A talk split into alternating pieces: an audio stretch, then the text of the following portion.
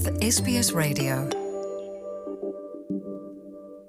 ਮਨਮੀਤ ਅਲੀ ਸ਼ੇਰ ਦੀ ਮੌਤ ਨਾਲ ਜੁੜੇ ਕਾਰਨਾਂ ਦੀ ਪੜਤਾਲ ਕਰਦੀ ਕੁਈਨਜ਼ਲੈਂਡ ਕੋਰੋਨਰ ਨੇ ਪਿਛਲੇ ਸ਼ੁੱਕਰਵਾਰ ਆਪਣੀ ਰਿਪੋਰਟ ਸਾਂਝੀ ਕੀਤੀ ਹੈ।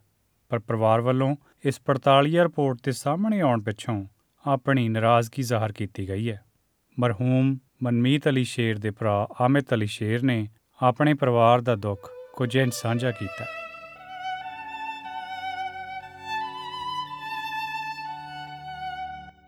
ਦਾ ਜ਼ਿੰਦਗੀ ਕੋਈ ਤਿਹਾਰ ਨਹੀਂ ਮਨਾ ਸਕਦੇ, ਕੋਈ ਖੁਸ਼ੀ ਨਹੀਂ, ਹਰ ਟਾਈਮ ਉਹਦੀ ਸ਼ਕਲ, ਉਹਦੀ ਸੂਰਤ, ਉਹਦੀ ਕਮੀ ਮੂਹਰੇ ਰਹਿੰਦੀ ਹੈ 24 ਘੰਟੇ। ਪੇਰੈਂਟਸ ਨੇ, ਕੋਈ ਹੋਰ ਨਹੀਂ, ਬਸ ਰਹਿਣੇ ਦੁਨੀਆ ਟਾਈਮ ਪਾਸ ਹੋਈ ਜਾਂਦਾ, ਬਸ ਬਾਕੀ ਜਿਸ ਤਰ੍ਹਾਂ ਲੱਗੇ ਉਹੀ ਜਾਣੇ ਕਿਤੇ ਲੱਗਦੀ ਉਹਨੂੰ ਪਤਾ ਹੁੰਦਾ ਇਹ ਚੀਜ਼ਾਂ ਦਾ। ਤੇ ਅੱਜ ਜਦੋਂ ਕਾਰਨਰਸ ਦੀਆਂ ਫਾਈਂਡਿੰਗਸ ਦੇਖੀਆਂ, ਤਾਂ ਅਪਸੈਟ ਹੋਏ। ਉਹਨਾਂ ਨੇ ਦਿੱਤੀਆਂ ਤਾਂ ਜ਼ਰੂਰ ਫਾਈਂਡਿੰਗਸ ਉਹਦੇ ਵਿੱਚ ਕਈ ਪੁਆਇੰਟਸ ਮੈਂ ਮੈਂਸ਼ਨ ਵੀ ਕਰੂੰਗਾ, ਜਿਹਦੇ ਵਿੱਚ ਪੁਆਇੰਟਸ ਤਾਂ ਉਹਨਾਂ 'ਚ ਐਗਰੀ ਤਾਂ ਕਰਦੇ ਨੇ ਕਿ ਹਾਂ ਹਾਂ, ਇੱਥੇ ਨੈਗਲੀਜੈਂਸ ਹੈ ਹੈਲਥ ਡਿਪਾਰਟਮੈਂਟ ਦੀ ਨੈਗਲੀਜੈਂਸ ਹੈ, ਇੱਥੇ ਫਲਾਣੇ ਦੀ ਨੈਗਲੀਜੈਂਸ ਹੈ, ਪਰ ਉਹਨਾਂ ਨੇ ਕਲੀਅਰਲੀ ਇਹ ਮੈਂਸ਼ਨ ਨਹੀਂ ਕੀਤਾ ਕਿ ਇਹ ਰਿਸਪੌਂਸਿਬਲ ਨੇ ਇਸ ਚੀਜ਼ ਤੇ। ਤੂੰ ਵਿਦਾ ਹੋਇਓ, ਮੇਰੇ ਦਿਲ ਤੇ ਉਦਾਸੀ ਛਾ ਗਈ। ਮਰਹੂਮ ਮਨਮੀਤ ਅਲੀ ਸ਼ੇਰ ਦੇ ਪਰਿਵਾਰ ਲਈ, ਦੋਸਤਾਂ ਮਿੱਤਰਾਂ ਲਈ ਉਹਦੀ ਮੌਤ ਜਿਵੇਂ ਕੱਲ ਦੀ ਗੱਲ ਹੋਵੇ। 28 ਅਕਤੂਬਰ 2023 ਨੂੰ 7 ਸਾਲ ਹੋ ਗਏ ਨੇ ਉਹਨੂੰ ਇਸ ਜਹਾਨ ਨੂੰ ਰੁਖਸਤ ਹੋਏ ਨੂੰ। ਮਨਮੀਤ ਇੱਕ ਮਿੱਠ ਪੋਲੜਾ ਤੇ ਹਸਮੁਖ ਸੁਭਾਅ ਦਾ ਨੌਜਵਾਨ ਸੀ।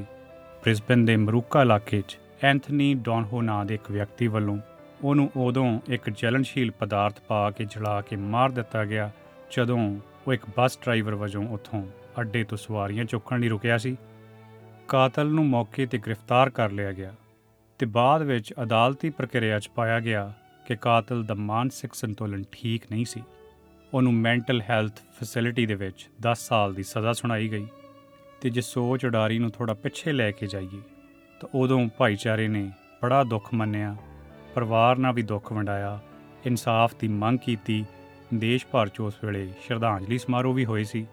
ਬ੍ਰਿਸਬਨ 'ਚ ਉਹਦੀ ਯਾਦ ਨੂੰ ਸਮਰਪਿਤ ਇੱਕ ਪਾਰਕ ਵੀ ਸਥਾਪਿਤ ਕੀਤਾ ਗਿਆ ਤੇ ਹੁਣ ਉਸ ਕੇਸ ਵਿੱਚ ਕੋਰੋਨਰ ਵੱਲੋਂ ਆਪਣੀਆਂ ਫਾਈਂਡਿੰਗਸ ਆਪਣੀਆਂ ਸਿਫਾਰਸ਼ਾਂ ਦਿੱਤੀਆਂ ਗਈਆਂ ਨੇ ਤੇ ਜਦੋਂ ਇਸ ਬਾਰੇ ਵੇਰਵੇ ਸਾਂਝੇ ਕੀਤੇ ਗਏ ਤਾਂ ਉਸ ਵੇਲੇ ਅਦਾਲਤ ਵਿੱਚ ਬ੍ਰਿਸਬਨ ਵਾਸਤੇ ਸਾਡੇ ਭਾਈਚਾਰੇ ਵੱਲੋਂ ਪਿੰਕੀ ਸਿੰਘ, ਪੰਜਾਬ ਤੋਂ ਆਏ ਮਨਮੀਤ ਅਲੀ ਸ਼ੇਰ ਦੇ ਭਰਾ ਅਮਿਤ ਅਲੀ ਸ਼ੇਰ ਤੇ ਉਹਨਾਂ ਦੇ ਮਿੱਤਰ ਵਿਨਰਜੀਤ ਸਿੰਘ ਗੋਲਡੀ ਕੋਰਟ ਵਿੱਚ ਮੌਜੂਦ ਸੀ।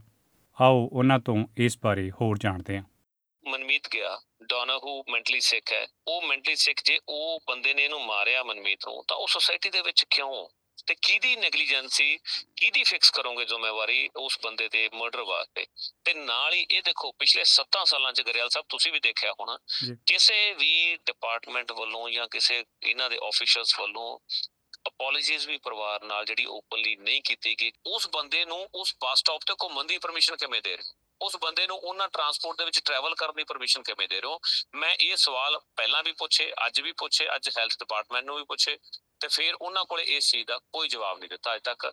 ਜਿੱਦਾਂ ਕਿ ਮੈਂਟਲ ਹੈਲਥ ਡਿਪਾਰਟਮੈਂਟ ਨੂੰ ਇਹਨਾਂ ਨੂੰ ਪਤਾ ਤਾਂ ਹੈ ਕਿ ਉੱਥੇ ਨੈਗਲੀਜੈਂਸ ਦਾ ਕੇਸ ਵੀ ਬਣਦਾ ਹੈ ਤੇ ਇਹਨਾਂ ਨੇ ਕਾਫੀ ਕਮੀਆਂ ਰਹੀਆਂ ਨੇ ਇਸ ਕੇਸ ਦੇ ਵਿੱਚ। ਤੇ ਉਹਨਾਂ ਨੂੰ ਅਹ, ਜਿਹੜਾ ਕਿ ਕੋਰੋਨਰ ਨੇ ਕੁਝ ਆਪਣੀਆਂ ਕੁਝ ਪੁਆਇੰਟਸ ਬਣਾਏ ਨੇ ਕਿ ਉਹਨਾਂ ਨੇ ਗਲਤੀਆਂ ਮੰਨੀਆਂ ਕਿ ਹੋਈਆਂ ਨੇ। ਪਰ ਨਾਲ ਦੀ ਨਾਲ ਕੀ ਹੋ ਗਿਆ ਕਿ ਆਪਾਂ ਜਿੱਦਾਂ ਅੰਗਰੇਜ਼ੀ ਚ ਕਹਿ ਦਿੰਦੇ ਇੰਗਲਿਸ਼ ਚ ਕਿ justice delayed is justice denied ਤਾਂ ਉਹ ਕੀ ਹੈ ਕਿ ਇੰਨਾ ਸਮੇਂ ਪੈ ਗਿਆ ਕਿ ਹੁਣ ਮੈਂਟਲ ਹੈਲਥ ਵਾਲੇ ਕਹਿੰਦੇ ਨੇ ਕਿ ਅਸੀਂ ਜੀ ਇੰਨੀ ਫੰਡਿੰਗ ਵੀ ਲਿੱਤੀ ਆ ਅਸੀਂ ਇਹ ਚਾਹ ਕੰਮ ਕਰ ਰਹੇ ਹਾਂ ਅਸੀਂ ਉਹ ਕਰ ਰਹੇ ਹਾਂ। ਪਰ ਉਹਦੇ ਨਾਲ ਜਿਹੜਾ ਆਪਣਾ ਇੱਕ ਕਮਿਊਨਿਟੀ ਦਾ ਚੈਂਪੀਅਨ ਇੱਕ ਆਪਣਾ ਕਹਿ ਲੋ ਬ੍ਰਾਈਟ ਸਟਾਰ ਗਿਆ ਉਹ ਬੱਚਾ ਗਿਆ ਉਹ ਤਾਂ ਵਾਪਸ ਨਹੀਂ ਆ ਸਕਦਾ।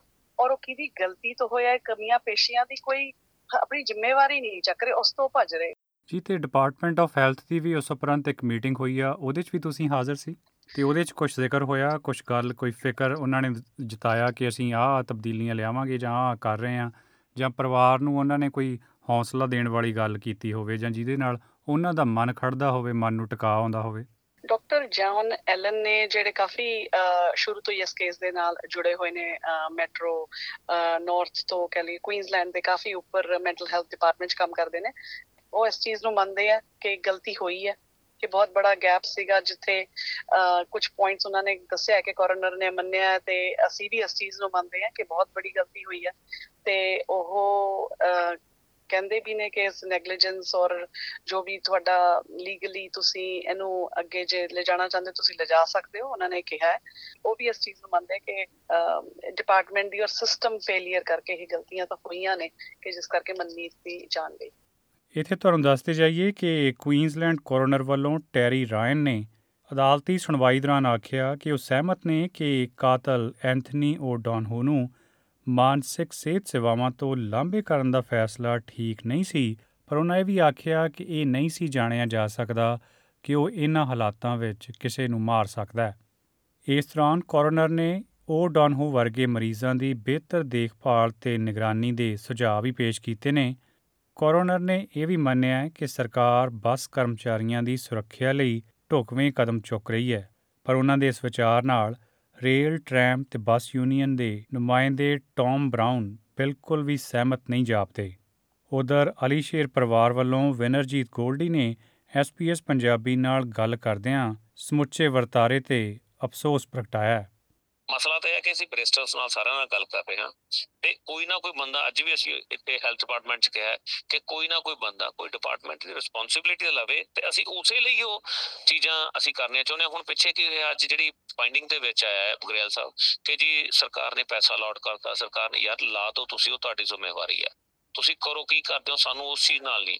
ਅਸੀਂ ਤਾਂ ਸਿਰਫ ਜੇ ਸਾਡਾ ਤਾਂ ਗਿਆ ਮਨਮੀਤ ਗਿਆ, ਪਰ ਇੱਕ ਐਗਜ਼ਾਮਪਲ ਸੈੱਟ ਕਰਨੀ ਚਾਹੁੰਦੇ ਸੀ ਇਸ ਸਜ਼ਾ ਨਾਲ ਤਾਂ ਕਿ ਆਉਣ ਵਾਲੇ ਸਮੇਂ ਦੇ ਵਿੱਚ ਕਿਸੇ ਹੋਰ ਆਸਟ੍ਰੇਲੀਅਨ ਨਾਲ ਕੱਲੇ ਇਹ ਨਹੀਂ ਕਿ ਇੰਡੀਅਨ ਨਾਲ ਕਿਸੇ ਵੀ ਆਸਟ੍ਰੇਲੀਅਨ ਨਾਲ ਜਾਂ ਕਿਸੇ ਹੋਰ ਇੰਡੀਅਨ ਜਾਂ ਕਿਸੇ ਪੰਜਾਬੀ ਨਾਲ ਇਹੋ ਜਿਹਾ ਕੋਈ ਪਾਣਾ ਨਾ ਵਰਤੇ। ਗਰੇਵਾਲ ਸਾਹਿਬ ਸਭ ਤੋਂ ਔਖਾ ਤੁਸੀਂ ਵੀ ਇਸ ਚੀਜ਼ ਚੋਂ ਦੇਖਿਆ ਕਿ ਸਭ ਤੋਂ ਔਖਾ ਇੱਕ ਪਿਓ ਲਈ ਜਾਂ ਮਾਂ ਲਈ ਹੁੰਦਾ ਆਪਦੇ ਪੁੱਤ ਦੀ ਲਾਸ਼ ਨੂੰ ਮੋਢਾ ਤੇ ਚੱਕਣਾ। ਉਹ ਵੀ ਜਵਾਨ ਪੁੱਤ ਤੇ ਬੜਾ ਟੈਲੈਂਟਡ ਪੁੱਤ ਹੋਵੇ। ਤੇ। ਉਦੋਂ ਜਦੋਂ ਦੁਨੀਆ ਚੋਂ ਭੇਜਣਾ ਜਿਹੜਾ ਹੈ ਅਲਵਿਦਾ ਕਹਿਣਾ ਤੇ ਉਹ ਬਹੁਤ ਵੱਡਾ ਦੁੱਖ ਹੁੰਦਾ। ਤੇ ਸਾਰੀ ਉਮਰ ਉਹ ਮਾਪਿਓ ਦੇ ਜਿਹੜਾ ਮੋਢਿਆਂ ਤੇ ਉਹ ਭਾਰ ਹਮੇਸ਼ਾ ਸਦਾ ਹੀ ਰਹਿੰਦਾ ਤੇ ਉਤਰ ਨਹੀਂ ਸਕਦਾ। ਸੋ। ਅੱਜ ਜਿਹੜਾ ਫੇਰ ਉੱਥੇ ਆ ਕੇ ਖੜ ਗਏ ਜੋ 7 ਸਾਲ ਪਹਿਲਾਂ ਸੀ ਕਿ ਰਿਸਪੌਂਸਿਬਲ ਕੌਣ ਹੈ ਜਿਹੜਾ ਸਭ ਤੋਂ ਵੱਡਾ ਸਵਾਲ ਹੈ ਕਿ ਮੈਡੀਕਲ ਨੈਗਲੀਜੈਂਸੀ ਹੈ ਤੇ ਜਿਹਨੂੰ ਸਰਕਾਰ ਨੂੰ ਜਾਂ ਜਿਹੜੀ ਵੀ ਜਿਹੜਾ ਵੀ ਹੈਗਾ ਇੱਥੇ ਡਿਪਾਰਟਮੈਂਟ ਹੈ ਉਹਨੂੰ ਐਕਸੈਪਟ ਕਰਨਾ ਚਾਹੀਦਾ। ਇਹ ਸਟਰੋਂਗਲੀ ਅਸੀਂ ਕਹਿਣਾ ਚਾਹੁੰਦੇ ਤੇ ਲੋਕਾਂ ਨੂੰ ਵੀ ਮੈਂ ਜਿੰਨੇ ਵੀ ਪੰਜਾਬੀ ਜਾਂ ਇੰਡੀਅਨ ਜਿਹੜੀ ਵੀ ਕਮਿਊਨਿਟੀ ਹਰ ਆਸਟ੍ਰੇਲੀਆ ਨੂੰ ਮੈਂ ਇਹੀ ਬੇਨਤੀ ਕਰੂੰਗਾ ਕਿ ਇਸ ਚੀਜ਼ ਵਾਸਤੇ ਜ਼ਰੂਰ ਆਵਾਜ਼ ਬੁਲੰਦ ਕਰੋ ਕਿਉਂਕਿ ਅੱਜ ਕਿਸੇ ਦੇ ਇੱਕ ਘਰ ਨੂੰ ਅੱਗ ਲੱਗੀ ਹੈ ਕੱਲ ਨੂੰ ਕਿਸੇ ਦੇ ਵੀ ਲੱਗ ਸਕਦੀ। ਹਾਂਜੀ ਅਮਰ ਜੀ ਸਤਿ ਸ਼੍ਰੀ ਅਕਾਲ ਬੜਾ ਦੁੱਖ ਹੁੰਦਾ। ਇਹ ਸਵਾਲ ਕਰਨੇ ਕਿਸੇ ਭਰਾ ਨੂੰ ਬੜੇ ਔਖੇ ਨੇ। ਤੇ ਅੱਜ ਅਦਾਲਤੀ ਕਾਰਵਾਈ ਵੇਲੇ ਕੋਰਨਰ ਦੀਆਂ ਫਾਈਂਡਿੰਗਸ ਵੇਲੇ ਤੁਸੀਂ ਉਸ ਵੇਲੇ ਉੱਥੇ ਮੌਜੂਦ ਸੀ। ਕੀ ਕੋਈ। ਸਵਾਲਾਂ ਦੇ ਜਵਾਬ ਤੁਹਾਨੂੰ ਮਿਲੇ ਪਰਿਵਾਰਕ ਪੱਧਰ ਤੇ ਜੋ ਸੋਚ ਕੇ ਆਏ ਸੀ ਜਦੋਂ ਪੰਜਾਬੋਂ ਜਹਾਜ਼ ਚੜ੍ਹੇ ਹੋ ਦਿੱਲੀੋਂ ਕੋਈ ਜਵਾਬ ਨਹੀਂ। ਇਹ ਤਾਂ ਜਿਵੇਂ ਪਹਿਲਾਂ ਪਲੈਨਿੰਗ ਹੁੰਦੀ ਹੈ ਤਾਂ ਰਿਪੋਰਟ ਤਿਆਰਾਂ ਹੁੰਦੀਆਂ ਨੇ ਉੱਤੇ ਹੀ ਹੁਣ ਦੱਸਤਾ ਬਸ ਪਹਿਲਾਂ ਵੀ ਇੱਕ ਦੋ ਵਾਰੀ ਜਦੋਂ ਮਿਲਦੇ ਆ ਇਹਨਾਂ ਨੂੰ ਜਵਾਬ ਕਰਦਾ। ਮਤਲਬ ਗੋਲ ਮੋਲ ਜੇ ਜਵਾਬ ਕੋਈ ਕੋਈ ਮਤਲਬ ਸਹੀ ਜਵਾਬ ਹੀ ਨਹੀਂ ਹੈਗਾ ਉਮੀਦ ਕਰਦੇ ਸੀ ਕਿ ਇਸ ਕੇਸ ਤੇ ਕੋਈ ਕਲੋਜ਼ਰ ਹੋਊਗਾ ਤੁਹਾਨੂੰ ਥੋੜਾ ਜਿਹਾ ਮਨ ਨੂੰ ਸਕੂਨ। ਮਿਲੂਗਾ ਕਿ ਭਾਈ ਅੱਗੇ ਤੋਂ ਹਾਂ। ਇਦਾਂ ਦਾ ਨਹੀਂ ਹੋਊ ਪਰ ਮੈਨੂੰ ਲੱਗਦਾ ਉਸ ਕਿਸਮ ਦੇ ਕੋਈ ਤੁਹਾਨੂੰ ਗਰੰਟੀ ਨਹੀਂ 1% ਮਿਲੀ 1% ਵੀ ਨਹੀਂ ਬਈ ਪਹਿਲਾਂ ਵੀ ਜਦੋਂ ਡਿਸੀਜਨ ਦਿੱਤਾ ਇਹਨਾਂ ਨੇ ਫੈਸਲਾ ਕਰਿਆਗਾ ਸਜ਼ਾ ਸੁਣਾਈ ਆ ਉਦੋਂ ਮੈਂਟਲ ਕੋਡ ਪਾਤਾ ਉੱਥੇ ਨਹੀਂ ਕੋਈ ਆਪਾਂ ਨੂੰ ਫਾਇਦਾ ਹੋਇਆ ਕੋਈ ਮਤਲਬ ਉਹਨੂੰ ਸਜ਼ਾ ਨਹੀਂ ਦਿੱਤੀ ਵੀ ਸਿਵਲ ਕੋਡ ਚ ਪਾ ਕੇ ਉਹਨੂੰ ਸਾਰੀ ਜ਼ਿੰਦਗੀ। ਅਜੇ ਵੀ ਤਕਰੀਬਨ ਤੁਸੀਂ ਐ ਲਾ ਲਓ ਵਾਰੀ ਇੱਥੋਂ ਵਿਕਟਮ ਸਪੋਰਟ ਵਾਲਿਆਂ ਤੋਂ ਮੇਲ ਆਉਂਦੀ ਆ ਸਾਨੂੰ ਵੀ ਇਹਨੂੰ ਦੁਬਾਰੇ ਅਸੀਂ ਟ੍ਰੇਨ ਤੇ ਜਾਣ ਦੀ ਪਰਮਿਸ਼ਨ ਦੇ ਦਈਏ ਬੱਸ ਤੇ ਜਾਣ ਦੀ ਪਰਮਿਸ਼ਨ ਦੇ ਦਈਏ। ਮਤਲਬ। ਇਦਾਂ ਦੀਆਂ ਕੋਈ ਉਹ ਨਹੀਂ। ਹਾਂਜੀ। ਪਰਿਵਾਰ ਵੱਲੋਂ ਆਖਿਆ ਗਿਆ ਹੈ ਕਿ ਉਹ ਅਗਲੇਰੀ ਕਾਨੂੰਨੀ ਕਾਰਵਾਈ ਲਈ ਇਸ ਵੇਲੇ ਵਕੀਲਾਂ ਨਾਲ ਸਲਾਹ ਕਰ ਰਹੇ ਨੇ। ਲੰਘੇ ਵੀਕਐਂਡ 28 ਅਕਤੂਬਰ ਨੂੰ ਬ੍ਰਿਸਬਨ ਦੇ ਮਰੂਕਾ ਇਲਾਕੇ 'ਚ ਮਨਮੀਤ ਦੀ ਯਾਦ ਨੂੰ ਸਮਰਪਿਤ ਸ਼ਰਧਾਂਜਲੀ ਸਮਾਰੋਹ ਵੀ ਕਰਵਾਏ ਗਏ ਨੇ। ਮਨਮੀਤ ਦੀ 7ਵੀਂ ਬਰਸੀ ਮੌਕੇ ਉਹਨੂੰ ਭਾਈਚਾਰੇ ਵੱਲੋਂ ਨਮ ਅੱਖਾਂ ਨਾਲ ਯਾਦ ਕੀਤਾ ਗਿਆ ਹੈ। ਸ਼ਰਧਾ ਦੇ ਫੁੱਲ ਭੇਂਟ ਕੀਤੇ ਗਏ ਨੇ। ਐਸਪੀਐਸ ਪੰਜਾਬੀ ਲਈ ਮੈਂ ਹਾਂ Pritinder Singh Grewal. You're with SBS Radio.